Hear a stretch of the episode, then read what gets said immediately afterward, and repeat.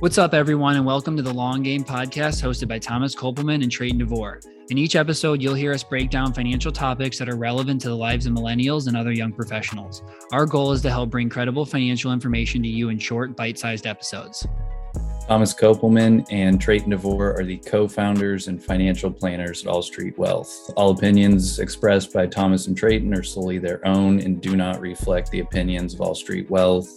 This podcast is for educational, informational, and entertainment purposes only. It should not be considered advice. Please consult with your financial advisor, tax, legal, and any other advisors you have before making any decisions regarding your financial plan. Welcome back to the Crossroads, a weekly financial show for our generation. And for listeners, welcome back to the Long Game Podcast. This week, we are back to just me and Thomas on the episode, and we're going to be talking about kind of everything that happened with Luna and Terra, and just kind of like things to keep in mind whenever you're investing, especially right now. I mean, markets are crazy across the board, and we're just going to hit on some of the things to kind of keep in mind to keep yourself safe. Um, but I know you're you're still going through the CDAA right now, and you guys probably went super deep into this whenever it happened. Um, so if you wanted to kind of kick us off with just a quick little explainer on on the whole situation. Yeah. Yeah, and I think a good place to start here too, as well, is like I, so many people ask me about Terra, Luna, like cryptos I'm allocating to, and I think what people don't really realize is that like our role and our time is not best spent like researching individual projects and where to be investing in the crypto space. Because like well, what I've learned, and I'm sure that this is what you're learning as well, is that like most of the people that are coming to us either have crypto already and they need help on everything planning wise. So we spend time learning on planning and custody and estate planning and tax planning, all of those other things. And then the other people who are like not really in crypto, but they kind of want to get involved, they really are just starting with Bitcoin and ETH anyways. So like I'm we're learning about these together as we go, but like to be honest, I'm not going to sit here and say that we're like the experts in understanding how all of these work. And to me, like I heard of Terra, I, I understood Luna, like, but to me, I never invested in any of this because sounded too good to be true. So let's just start here with like really what it is. So basically, like Luna was built on top of Terra Terra's blockchain, right?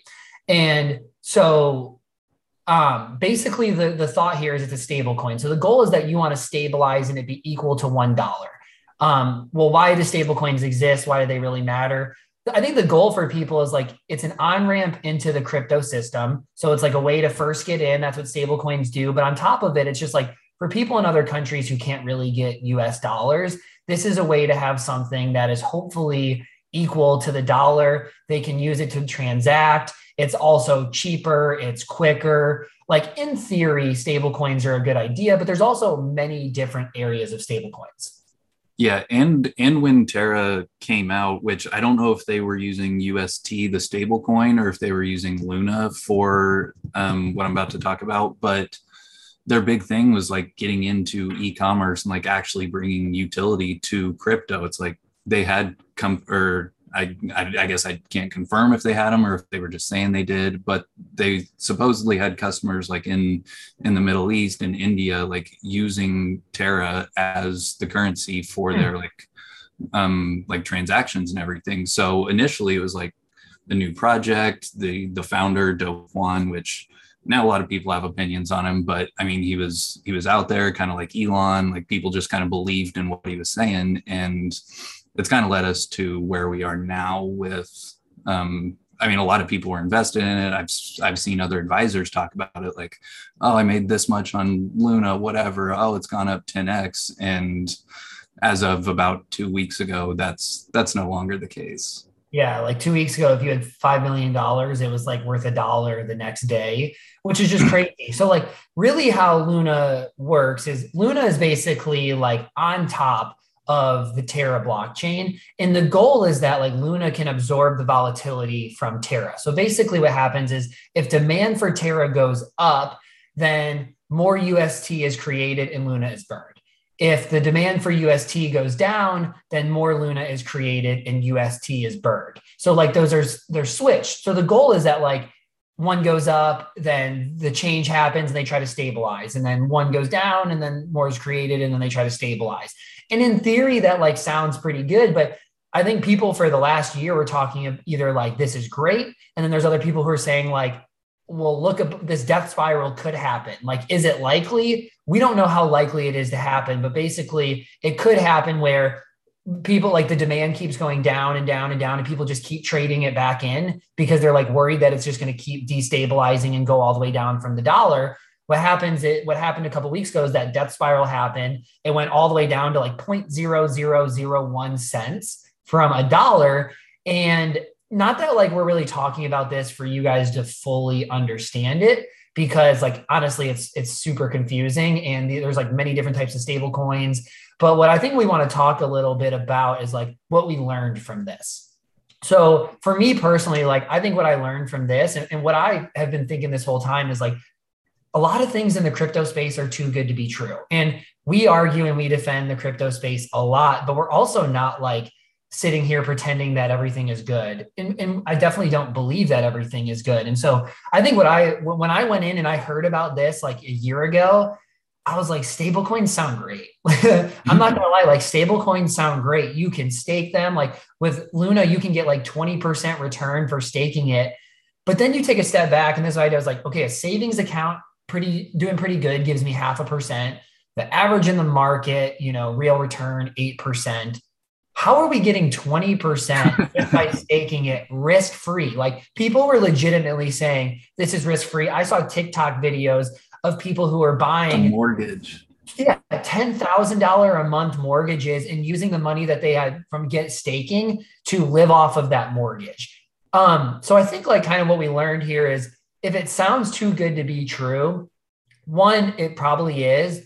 Two, it's easy to understand the upside and what's good. But before you go into any investment, you also have to understand the risks. And for me, when I sat here, I just couldn't really find out what that risk was or the likelihood of that death spiral or collapse happening. And so for me, I, I really avoided it. Yeah. And it's because I mean, we always preach the importance of like only invest in things that you understand. And for most people, like crypto is something that they don't understand. So most people probably shouldn't be investing in it just yet. And then I mean, you because because you have to know like where in this situation, like where's the yield coming from? Like how are they actually paying out this 19.5 percent? And I mean, it's kind of similar to a Ponzi scheme, honestly. Like, and it's even almost worse than that because they really just created a fake currency and people are putting that fake currency in and getting more fake currency out. So, like, just the whole idea of it's kind of insane in itself. But like with the with the 19 and a half percent back in February, they um, so they had like a bunch of crypto in their reserves and stuff to be able to pay out this 19.5%. They were also taking some money from just new investors to help like build up the reserves and keep paying out that 19%. But back in February, their reserves were down to like uh, just a couple weeks left. So they had to like re up the reserves, like just I don't know where that money came from either. They bought a, a bunch of Bitcoin, right? Yeah, they so they I can't remember what it all consisted of originally, but they were almost out, loaded up with more Bitcoin. And then even before the crash happened a couple weeks ago, they were only down to like three weeks of money left in the reserves again, or they were going to have to start slashing the 19%. But with the 19%, like really all they were doing is the exact same thing that Uber did to get like cheaper rides at the beginning. It's exactly how Amazon took market share. Like they were literally just subsidizing the yield, eating the cost to try and get users to then eventually like lower the yield. And then it's kind of just a functioning ecosystem. So like that was the whole idea. And just didn't happen because of like how the whole thing was set up and then a lot of things played into it, but eventually there was just enough downward sell pressure on UST itself. And then all the uncertainty in, in just the world and every other market, like people were scared in general. So whenever they started selling because of that algorithm you were talking about, it just pushed it all the way to zero because that's kind of what it's designed to do. It's just not supposed to take that much sell pressure. Yeah. No, that's a that's a really good summary. I think like coming out from this, there's a lot of people who think it's bad for crypto. But I think I have the opposite viewpoint. I mean, I think if you look back in the 2000s, obviously we weren't like very old, but we've studied it, we understand it. Like what happened with the internet is that there was good coming and a lot of bad people latch on to get rich quick schemes or like, how do I build and like take advantage of the momentum that's happening?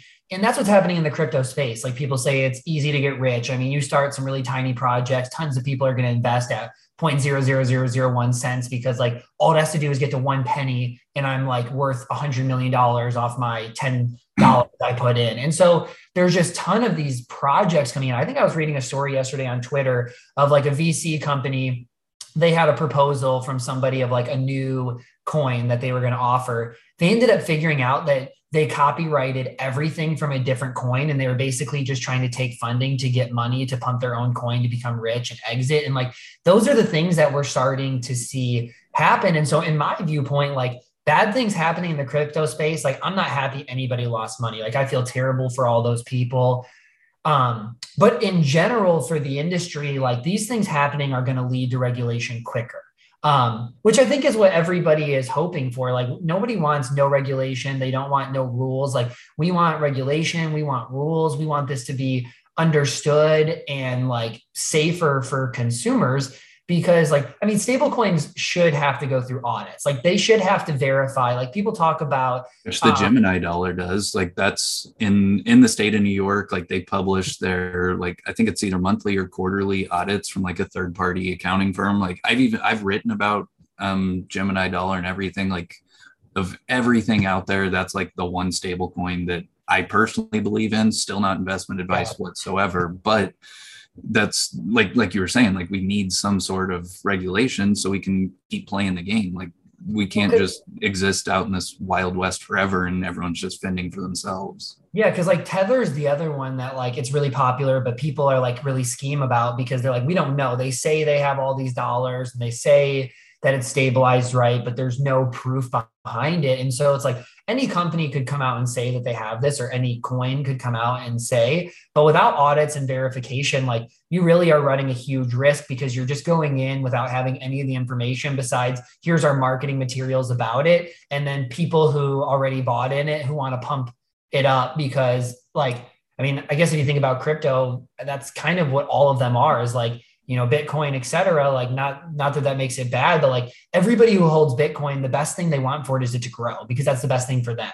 So then we're going to like spread the message and be really opinionated about it. And then we hope other people get in which then will help us which then will help them. And it's like really it goes wide. And so i i can see how people just say like things are ponzi schemes and there are ponzi schemes in the crypto space for sure. I would say that there's honestly a lot of them which is why we need regulation. I don't know if the SEC is the right place to do it because this is like a whole completely different thing. That's like not necessarily the most important part about it, but there has to be regulation. It has to be made safer. And I think all of these different things are going to help push us to get to there sooner.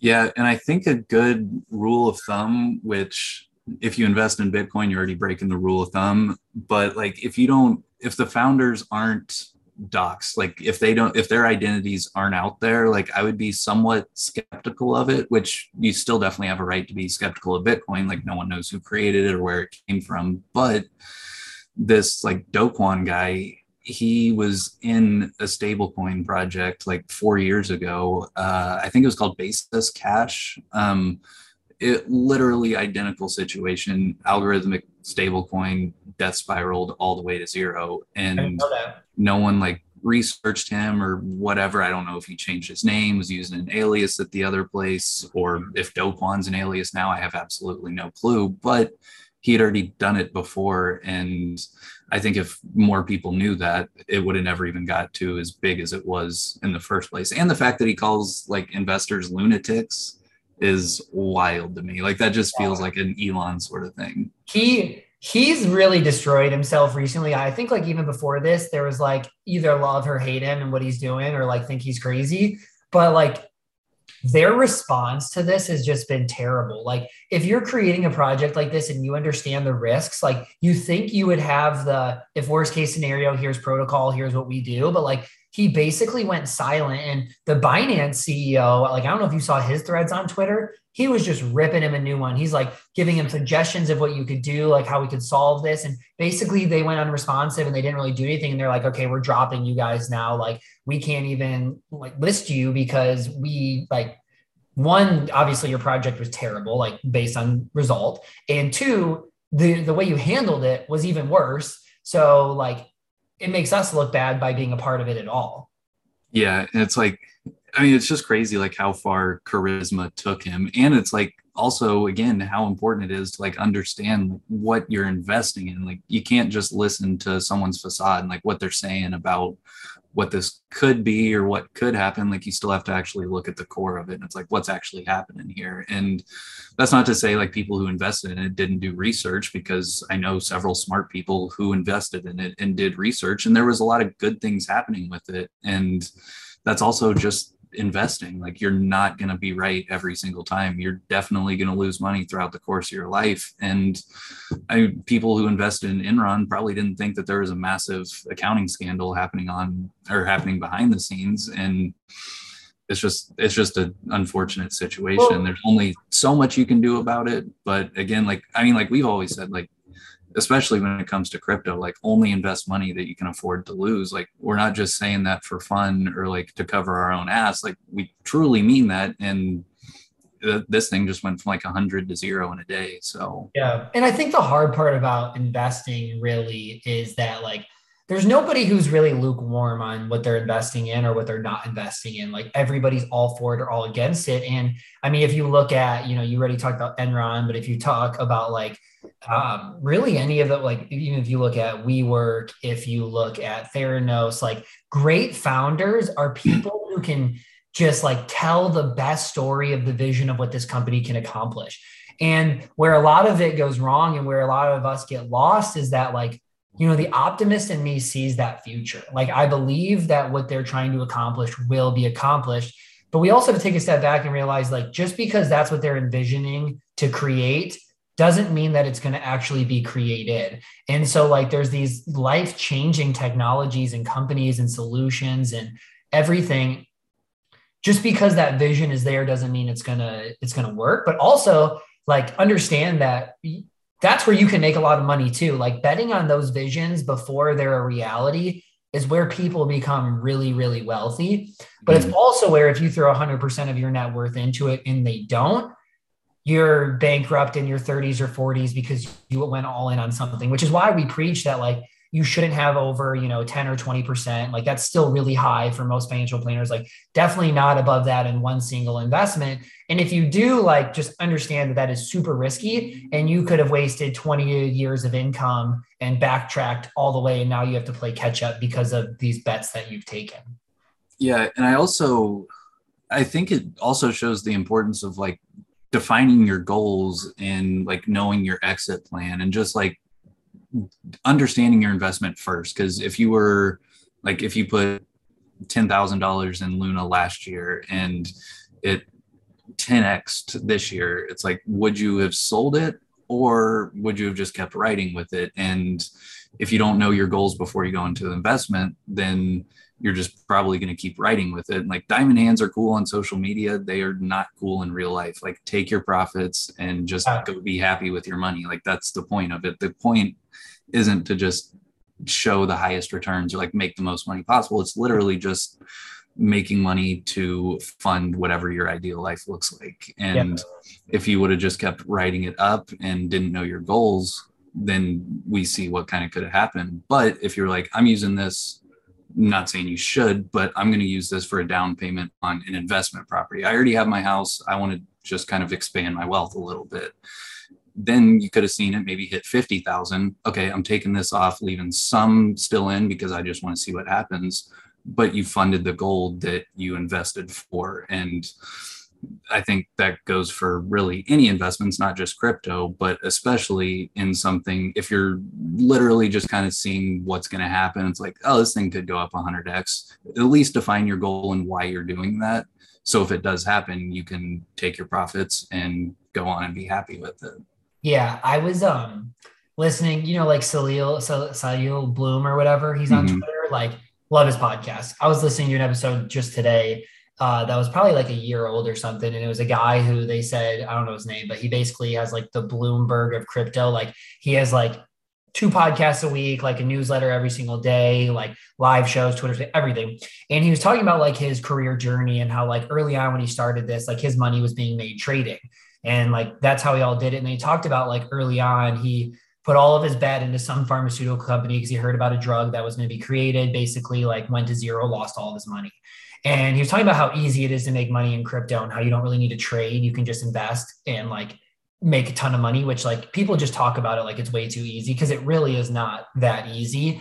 Um, but then he talked about how like, you know, I believe in sound investment behavior. Like, you know, in 2020, like I believed in ETFs and, you know, that kind of stuff. But then I saw like, you know, all the money being pumped in the markets, thought this would be bad and crypto was a better space to go, which I was like, money's being pumped into the markets. Like, don't think that like liquidity isn't getting pumped into crypto too. Like, I mean, I don't know how we wouldn't believe that. But anyways, he basically said that like his his net worth is appreciated to being like 80% crypto now. And I was like, wait, what? You're talking about like good investment behavior. Now you're saying that he's like, well, I thought I was going to tax loss harvest or like, you know, rebalance. And I just decided I never really wanted to. And I was just thinking about like, he was saying this like eight months to a year ago when things were going like really, really well. And I wonder how he's feeling now. Like those people that like, he, he had two different times where he basically lost all of his money trading, but in, in stocks. And now he probably lost 50 plus percent of his net worth. And he lives solely off of his investments too, because he doesn't really make income. He's just doing all that for fun and is a trader. And so it's like, okay, great. You have 5 million net worth, you know, 80% in crypto, most of it's down 50 to 80%. Your net worth is, you know, 30% of what it was. Now you're living off of it. Like, you just don't want to put yourself in those type of situations where like a lot of people on Twitter, they hate, they're like, hey, you know, 5% allocation to Bitcoin, great. But what happens when that's 15? What do you do? And those are the parameters and things that we need to set up. And it's hard because, again, we all want the get rich quick scheme. Like things are going great. And now you never want to sell because things are going great. But things don't always go great. And there's always going to be these periods of time where they don't do great.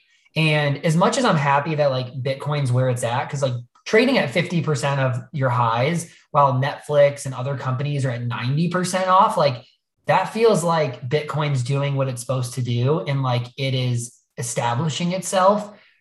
But still, like the you just have to have these parameters in place. Don't end up with too much in one single investment because you and I have seen it with other clients too who don't necessarily take the advice of diversifying.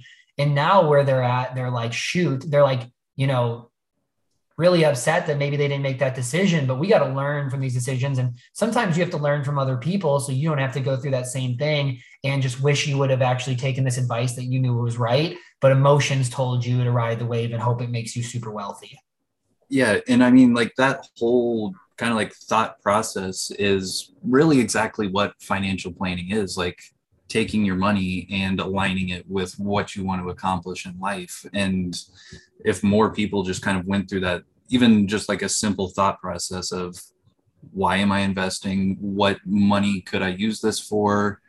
Like they would just end up in a lot better spot. Like even that guy who had like however much he had in crypto, like if he thought through, okay, if I sold off half of this, I could literally leave this in cash, live off of it for 10 years and be just fine and let whatever else happen in my portfolio. It doesn't matter because I'm already taken care of. And like just just that kind of stuff can make a massive difference in whatever you're doing financially. 100%. Well, all right, man. I think that was definitely everything that we wanted to talk about. So thanks everybody for coming and listening. Hopefully, like this made a lot of sense to you. And i hope like we are educating you on crypto but also like being honest that like we we believe in crypto and certain parts of it but we're also not naive to a lot of the bad parts that also exist. Um so anyways we will see you guys all back next week